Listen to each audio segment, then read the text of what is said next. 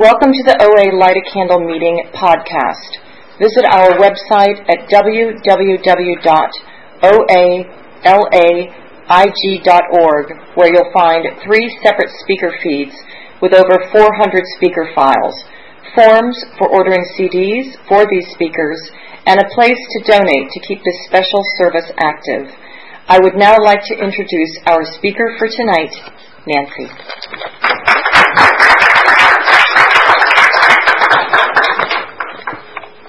My name is Nancy Beecham, and I am a compulsive overeater. Hi, Nancy. And a hundred-pounder. Before I start this meeting, what I would like to do is a few things.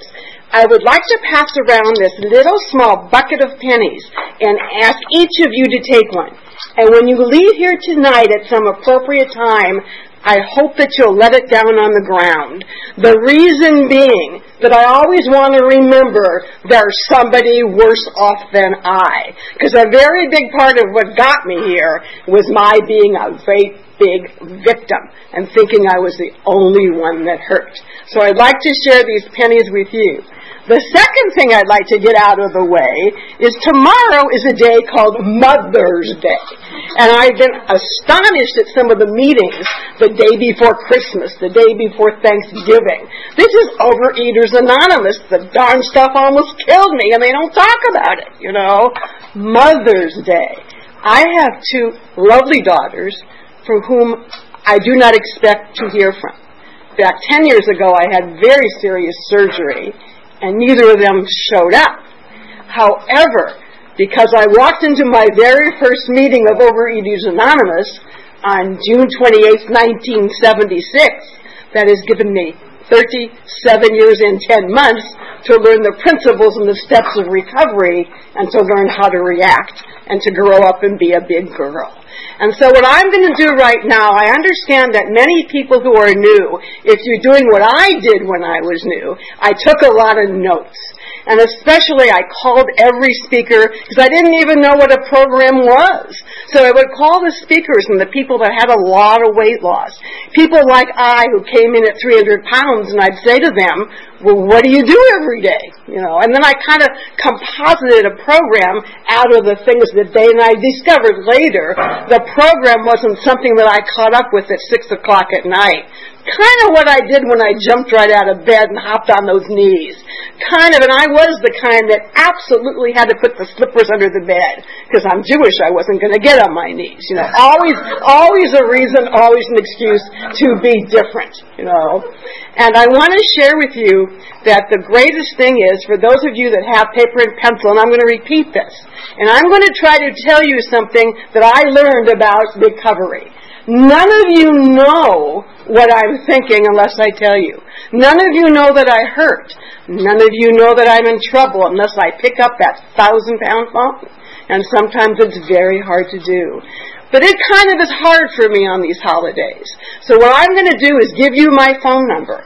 And I'm going to ask if any of you tomorrow have a moment, or maybe a mom that you're a little aggravated with and you're still blaming, or maybe you don't have a mom at all, or maybe you just want to do a good deed and maybe your sponsor tells you to call four people a day. Call me. I like to have my phone ring off the hook because it'll make me feel good, you know, on a day like that when my own kids don't call, you know. So my number is three one zero, seven four five, six six eight four. Right in Playa Vista near Marina del Rey, and I want to tell you, that's for me how you work this program of recovery. We get up here and we say what we need and we keep it in the present. And I am so grateful that I have done this before and my phone did ring, and I hope it does tomorrow. So with that in mind, I would like to take a moment and I would like to thank two gentlemen. One's name is Bill W. Another is Doctor Bob, his cohort. And I'd like to thank them and all the people who believe in the program of Alcoholics Anonymous who have trudged the way for Overeaters Anonymous. And I'd like to thank a portly, short little woman named Roseanne S., who in those days when she was portly and short with those two babies, who somehow found herself at a meeting of Gamblers Anonymous. And how that woman had the balls, I just do not know to this day, even knowing her as well as I do. Our founder walked up to Jim Willis at this Gamblers meeting, tapped him on the shoulder. Now you have to understand, he's up here, she's down here, and she turned him around and she said, "Can you do something for people like me, the fatties like me?" And that's how we began. And so to Roseanne and to Bill and to Bob, I just don't ever want to be in a meeting of Alcoholics Anonymous where they're not acknowledged and I don't thank them and remember how many people it took. And to those alcoholics who really got out there with those trenches and dug out that dirt. Because you see, I couldn't do anything but go behind them for a long, long time. I had no self-worth. I had no dignity. I had no kindness. I had nothing but anger and rage and hurt and pain. So for me, it took a long time of walking behind till I could walk along as an equal. But yet all those old-timers that were there in those days and told me to sit down, shut up, and listen. And a few of you in this room that know that I didn't for a very long time. But that was my fear and my insanity and my craziness. And thank God Overeaters Anonymous didn't kick me out. And I want to share with you to begin a little poem. And I've brought quite a few things that Roseanne has shared with me through the years as she founded the program, because she has the archives of Overeaters Anonymous, a great deal of it in her home. This is a prayer that's probably her favorite. To God as I understand God. And these were all things that were printed in Lifeline. Happy moments praise God. Difficult moments seek God. Quiet moments worship God. Painful moments trust God. But every moment be thanking God. And in those very beginning moments when Overeaters Anonymous was going to take off or not, before they got it charted, before anything was written, what at that time Roseanne was rewriting the steps, and she um, got a call from some women in the San Fernando Valley who are all gone now, and Dottie Shore and Alabama Carruthers and all these women from A A, and they came over and they started these step studies with her. And in these step studies they talked about something that I don't always hear, and I'd like to share them with you to begin with. They are the principles in the steps of recovery. The principles of Alcoholics Anonymous. The principles that if we at some time can drop that rock and get the chain up our neck and get rid of these defects which are, and add these principles. See, I think if you don't know these principles, I do not understand how you can do an inventory. If you're doing an inventory and you think that you've done the sixth and seventh step, but you don't know the principles, to me I have to take a defect that I have and I have to ask God to get rid of it and replace it with something else. So I just like to run down this and give you a little thought. Because I always like the idea when I go to a meeting that I can come home with some knowledge. If tonight I wake up at three in the morning and that darn ding-dong, where you can see how old I am, is talking to me, you know, that there's something I can do to counter it. That tomorrow, you know, if I walk out and I see nothing seemingly to me but mother and daughters, of course that won't be the truth. It's just like I would drive over the hill to the San Fernando Valley to go to a meeting. And I was sure every house with those bright lights, there was a husband and wife holding hands and being loving. Certainly not somebody beating them up like I was going through, you know. And yet I've come to find out there are many homes in which women are being abused. Many homes in which people are living together with people who are not kind to them. Same in jobs. And I found out here that I didn't have to live like that anymore. But in that truth, it was the principles that helped me a lot. So, what I try to do when I wake up is pick one of these principles and do some writing or look it up in the dictionary or call four people and say, what do you do about that principle? How do you work that in your life? But I don't know what, what they are. I can't do it. So the principles of recovery that are so important, as was told to Roseanne in the very beginning days of Overeaters Anonymous, are step one, to work on honesty. Step two, to work on hope and trust. Step three, on faith and commitment. And step four, to gain courage. And step five, to have integrity. Step six, to be willing. And step seven, to have humility. Step eight, self-discipline and brotherly love. Step nine, justice and compassion. Step ten, to have perseverance. And step eleven, spiritual awareness and patience. Step twelve is service and charity. I don't know about you, but what an order. That would get me through a few nights working on those things and substituting them in my life and admitting where I'm really not doing it. I think one of the most important things for me to share with you tonight is that as I went along in recovery, amazing things happened to me. But because of the sickness in my head and my inability to accept anything good, and my absolute need not so much to compulsively overeat, but to live in chaos, to have a life that is constantly up and down, because I think we have a disease of up and down. We have a disease that does not like us to be quiet, does not like us to be calm. And that monkey, that excitable monkey that jumps up and down my head seems to always tell me the wrong thing. And I didn't really get to Overeaters Anonymous worrying that much about me. It was the disappointment in everybody's face. The idea that no matter what I did and how I tried, it always backfired. And I seemed to be hurting so many people. I remember the look in my father's eyes when the West L A police came in and they handcuffed me and they took me to jail. And I remember by the time they got my cousin Izzy out of bed and got to the jail, they'd already transferred me to then what's called Sybil Brand downtown in those days. And it wasn't because I was a bad person. I really wasn't. I was the sick kid who was so lonely.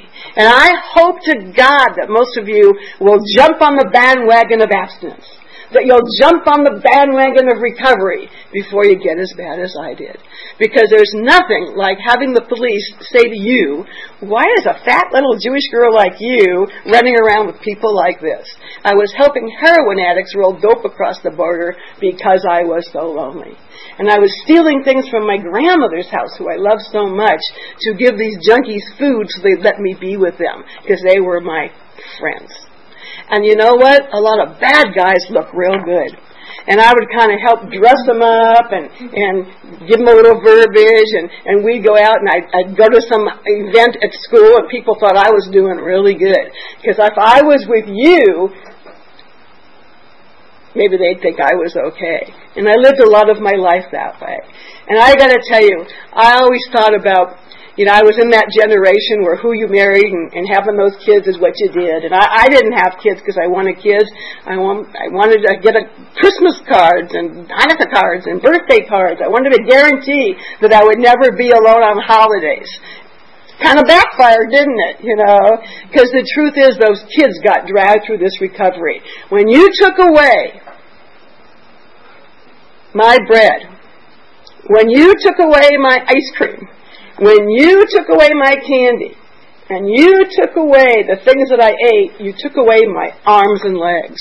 And I got to ask you, if somebody cuts off your leg, I do not think you get up the next day at ninety days and think you know a whole lot about how to live with a prothesis. I think you are swollen, and I think you're sore, and I think you're scared to death. And that's kind of what happened to a lot of us in those early days of recovery. We became ninety-day wonders. We knew everything there was to know when we were ready to tell everybody how to work this program. And we forgot to keep listening to the people in Alcoholics Anonymous who had worked this program for so long before us. So I want to talk a little about a few things from the big book. Do you guys know that in the big book of Alcoholics Anonymous it says you must be completely abstinent? It doesn't say you must be completely sober. It says you must be completely abstinent in order to work these steps. It also says you don't have a choice. It says you can be happy, joyous, and free, or die or go insane. So often I don't get this struggle. I don't understand why more people don't have happen to them what happened to me. Now, I admit I walked into Beverly Hills High on June twenty-eighth of nineteen seventy-six, actually dragged in by a man who took me to my first meeting. And this woman from the, from the um, South Bay stood up there and she said, Overeaters Anonymous did open up the doors, did not open up the gates of heaven and let me in. Overeaters Anonymous opened up the gates of hell and let me out. And for me, this little girl who had done so many evil things, who had an illegitimate child because she wanted so much to be loved, who went on television with two, three years of recovery because they were doing a show on twelve-stick programs and bragged to the world about all the things I did, going to jail and having the child. This child had to go to school the next day. You know, my mother had to go back to the community. I had absolutely no idea of what I was doing and what I was saying. It took years. So I want to tell all of you who are in your first five years who are feeling badly, who are having a hard time, who are struggling, who think this isn't easy, bravo, because in my book you're doing great, you know, because without that pain, without feeling bad, how can anything change? If things just kept going on the way it was going on in that dull numbness with which we come here, nothing would be working. So I am so excited when somebody tells me they want to eat, because if they wanted to shoot heroin, it would be a little harder to help them. They want to eat. Most of us know how to deal with that, you know. No big thing. We're here because we want to eat. Not such a sin to get that compulsion back. Really not such a sin. The sad thing is when there's so many people that help you when you don't make those calls. The sad thing is when you stay on those jobs when you're so qualified for something better and you believe the fact there are no jobs. I just don't buy that. This is a chain and a network here where miracles happen. And the key to all of them for me was calling in my food. The key to all of them was tuna and string beans and grapefruit and yogurt. It was for a long time for this hundred-pounder eating the same thing every day. The key to all of that when I got twenty years and thirty years was spending a lot of time in the nutritionist's office at Saint John's and saying to her, do you really mean that's a portion? Can't be a portion. So small, you know. And going back again and talking to them again. And the key to recover for me came when things started to happen. You know, I got to the point about ten years ago where my life seemed pretty quiet. And Los Angeles Magazine was where I had worked for many, many years. From A B C was selling it to, had sold it to Disney. We worked for Disney and they were moving to the Valley.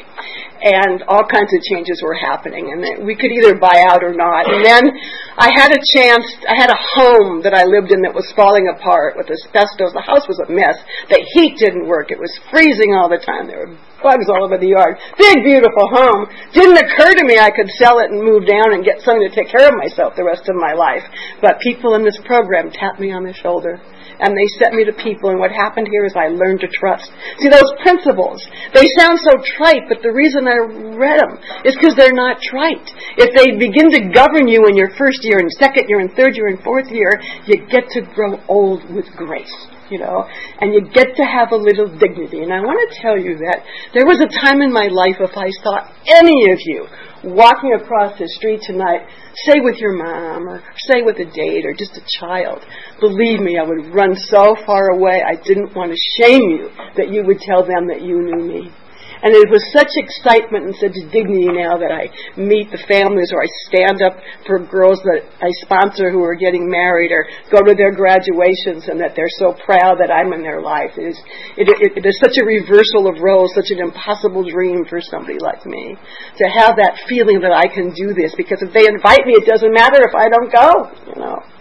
So I think one of the things, too, that, that to me becomes very, very important is that ten years ago when I had this chance to to move and buy this condo in this dream world place and to kind of go to work at, with, in, in politics that I loved. And, and everything was just kind of rolling in a, in a very calm, quiet manner. I decided because I was leaving the network, our insurance was like a ninety percent coverage. I would use it and go to every doctor I could think of.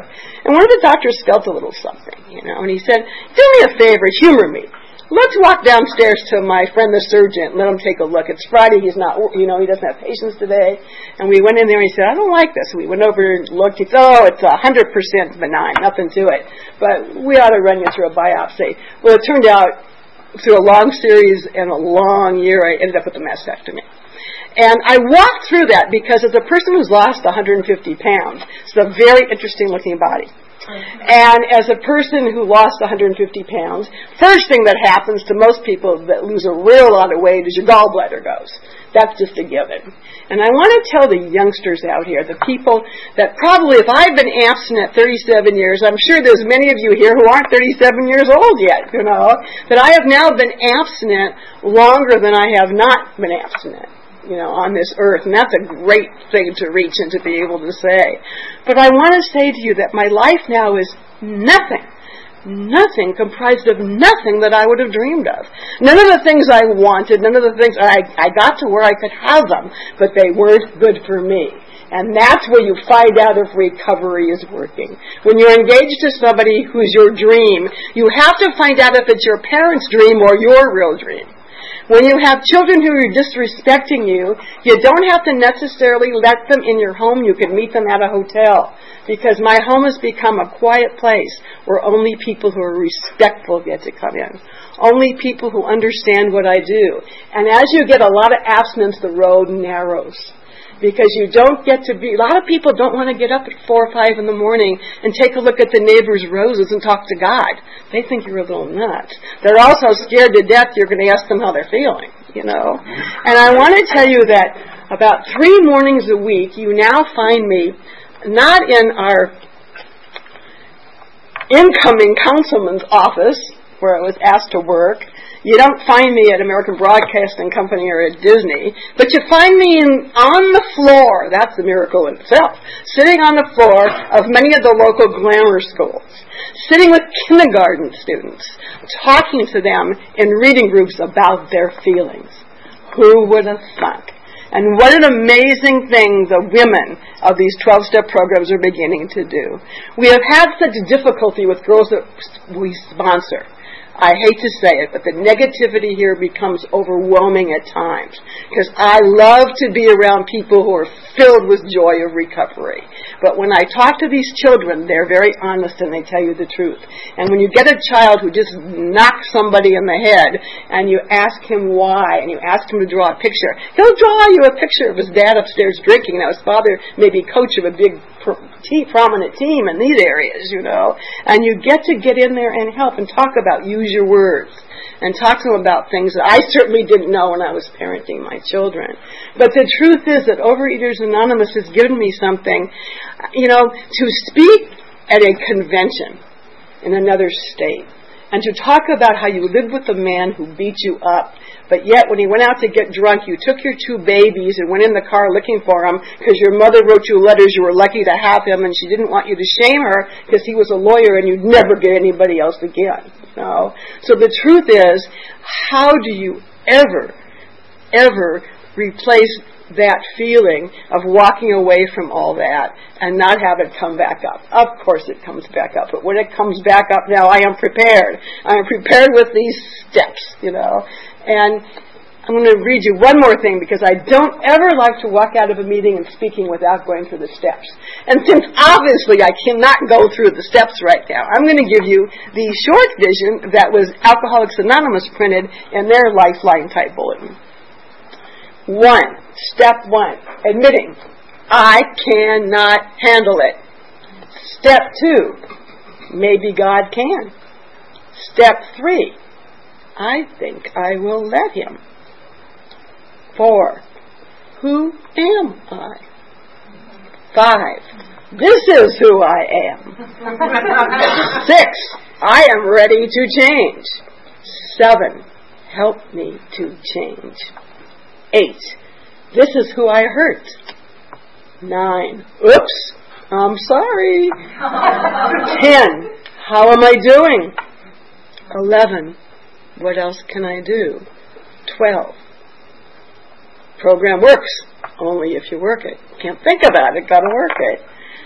And you know, I think for me that I keep going back to that doctor's opinion. I love the doctor's opinion. And I wonder how many people skip it, you know, because we're people that like to get right into the meat of the program. And that doctor's opinion when it talks about how we must abstain, I, I can't talk enough about getting that food under control. I can't tell you there are many, many days when all hell was breaking loose and all that medical stuff was going on, or on a day when I'm making a decision, on a day when I had to tell that charming man who could give me everything in the world, you know, this just isn't going to work for me because he didn't really respect the programs. And I, and I came to find out there was some stuff going on that he just had no interest in addressing. And you know what? You can't have this much of your life invested in program with somebody that's playing games with it. Also, when somebody sends, when you're sitting with a group of women in a twelve-step program who are trying their darndest to abstain in the restaurant. Some of them bringing their own food, and some of them practicing weighing and measuring, because they're all in different states with different kinds of programs. And your so-called husband-to-be shows up and brings the dessert card over.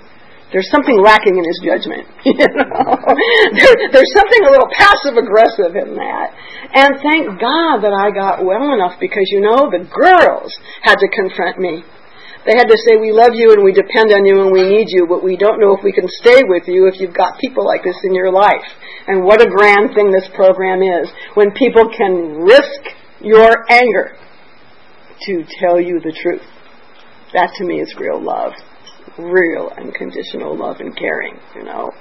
So for every one of you who are out there who think that you're in this hole, here's what my sponsor, Jean Jaffe Smith, told me.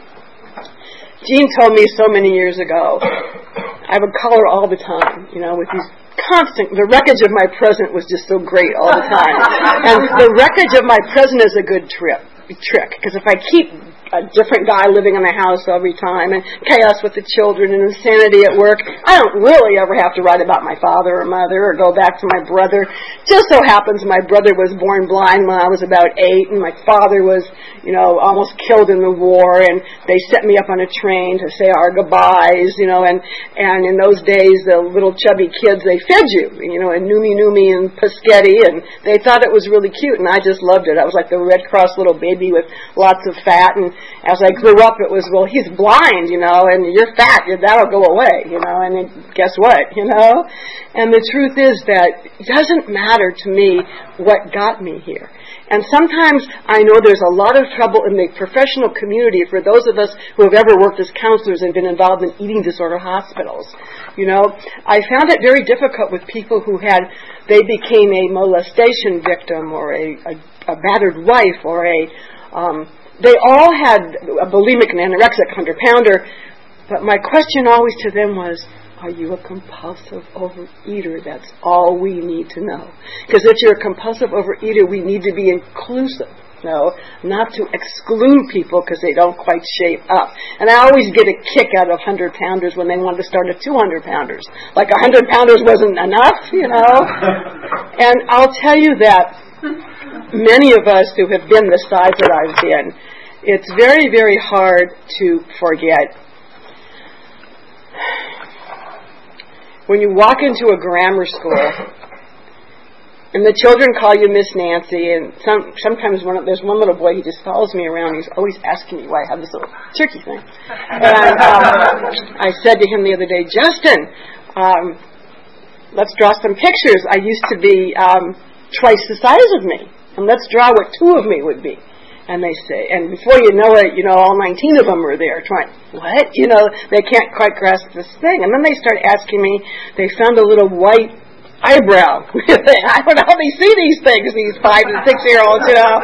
And so what's happened is you have toughened me up. Because there was a day when, you know, great things happened to me. I did get good jobs, but I hated them.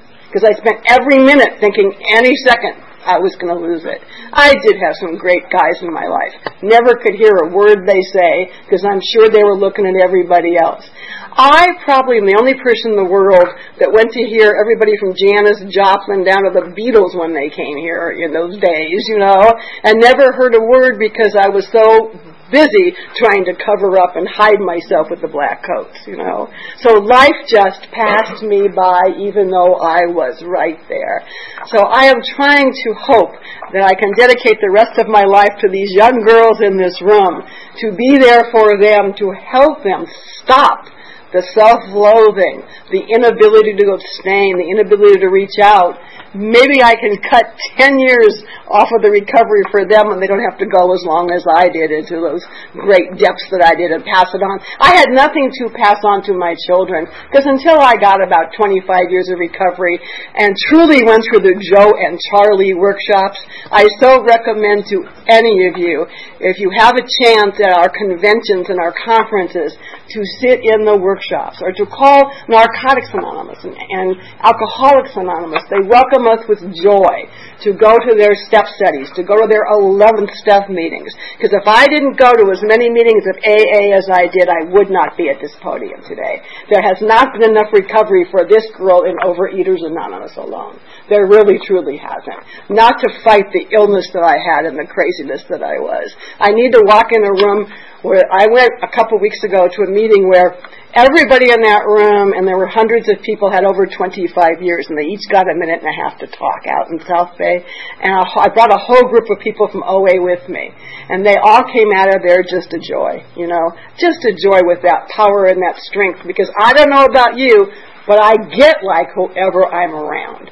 So I kind of want to close out what I'm saying today by remind, two little stories. One is about when I was uh, about five years in the program, A B C had this, um, oh, it was like a big old picnic up in Topanga, and there's these big ranches that they use, and these ranches have big barbecues, and they have things for the kids and merry-go-rounds, and part of what they had on the grounds was one of those things, a slide that you go down, a water slide. And I decided to go down this water slide, and I'm terrified of heights, and I'm terrified of things that spin, but I went on the thing anyway. And um, I think what happens sometimes when I'm trying not to eat and there's food all around me, I tend to do things that may be a little crazier than I might. I don't know if you can identify with that, and especially in the beginning. So, and in those days, God, are we lucky. We can go to McDonald's and get egg whites and a side salad. You know, we can go somewhere and get a, a Diet Coke and iced tea. Didn't have that when I started. At Disneyland, they collected your stuff. You couldn't even bring anything with you. We were really on our own. It was tough. But when I when I went on there, all of a sudden I found myself head down in the water, and I was terrified. I was just screaming and yelling, but the more I screamed, the water's getting in my throat, you know, and I'm sure this was it. Stuff was running through my head, and I'm kicking and screaming and scared to death, and all of a sudden, I hear these two little voices picking me up, and they said, "Miss Lady, you're only in six inches of water." And if that didn't describe my life, always panic, always drama, always chaos, always the worst. But if I had not been abstaining that day, I swear to you I would have drowned, because I would never have heard them, because I was not calm and quiet. They were the voice of God coming through to little children. So the entire quest for me has been a quest to the eleventh step. It's been a quest to learn to sit still. It's been a quest to be self-supporting through my own contributions. It's been a quest, you know. And I'll tell you, there are days now when I sit in my condo that I can't believe I have, because I never had any education, you know. And when I'm called to consult on something, or called by somebody in government to be asked a question about the homeless, and I and I understand. Through working service in Overeaters Anonymous, I did public information. Public information got me into a career. And when I got that career at L A Magazine and advertising, I read something in the big book that said, "Be a person among persons." And my sponsor told me, "Give it up. You will eat, drink, and use like they want you to do. Just go ask them if you can be the receptionist." I said, "What?" And I was the receptionist at that magazine for twenty years, and I got the same benefits and the same people coming in and out and the same excitement, you know. But I could go to meetings and work nine to five. Which is, I had to be a worker among workers, which it clearly states in that book. So this is what happens when you read that book when you've got a lot of time. You start seeing the real guts and meat, you know, the real bones of what it says. And it's very simple. You must abstain in order to work the steps. You will die or go insane, or be happy, joyous, or free. What is this nonsense? Happy, joyous, and free. And I suggest for all of you, and I leave you with this. When is the last time you flew a kite? What, do you have bubbles in your house? Do you have chalk? You know, are you prepared? Do you have lots of coloring things? So if you get upset, you can just draw and be a kid. The answer to this is being that little kid we never got to be. And the other thing that I want to leave you with is, don't forget to get angry. Because I used to forgive people before I got mad at them. It was very important to take peanut butter at times and throw it against the wall and spend four days cleaning my garage wall, you know, because I was that mad and that angry, or else I was going to hurt me or somebody else, you know. So the truth is to acknowledge that there it was really sucked that I had breast cancer. And I got to scream and yell for three minutes a day with a little egg timer. And that's my last thought. When people call me today and they go on and on about that, if they don't, after three minutes with my egg timer at my phone, if they don't say to me, and how are you? And even if I say to them, I washed my sheets today, you want to know what color they were? I try to give them a few hints, you know, to get off of them, you know. But if they don't, I often will say, I'm going to give you fifty numbers of people to call. But when you're ready to call back and get into the solution instead of the problem, I'll be there for you there as many hours as you need. And the best thing that ever happened to me was speaking in Santa Barbara at a marathon and talking about living with a man who was beating the crap out of me and how I would, you know, um, how I was sleeping on the railroad tracks and the kids would come and give me um, blankets at night. And I saw this little girl in the back of the room, a seemingly thin, pretty beautiful little girl, and she was crying.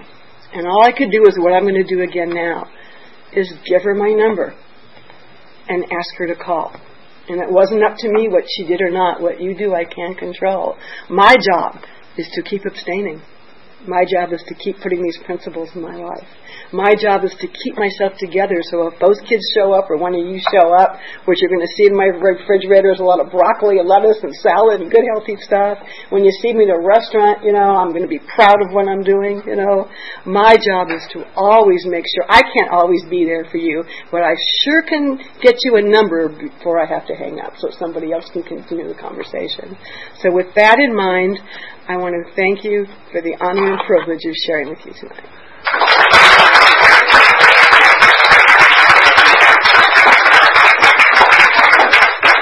Do we have a couple minutes? We take a question? Great. Who has a... Come on, somebody power me over with a great question. Oh, to remember to be sure that you get angry, that you acknowledge when you're mad, because sometimes we go into amends and forgiveness, you know. Because it hurts too much to feel bad. Well, duh, that's what we ate to begin with, you know. And the other thing is, remember, three one zero, four three nine, one two nine seven. What I did was seven four five? Yeah. That's myself. That's okay. Now you got both. four three nine, one two nine seven. That's ours. Any other questions? That's it? That's it. Okay. Thank you. Thank you.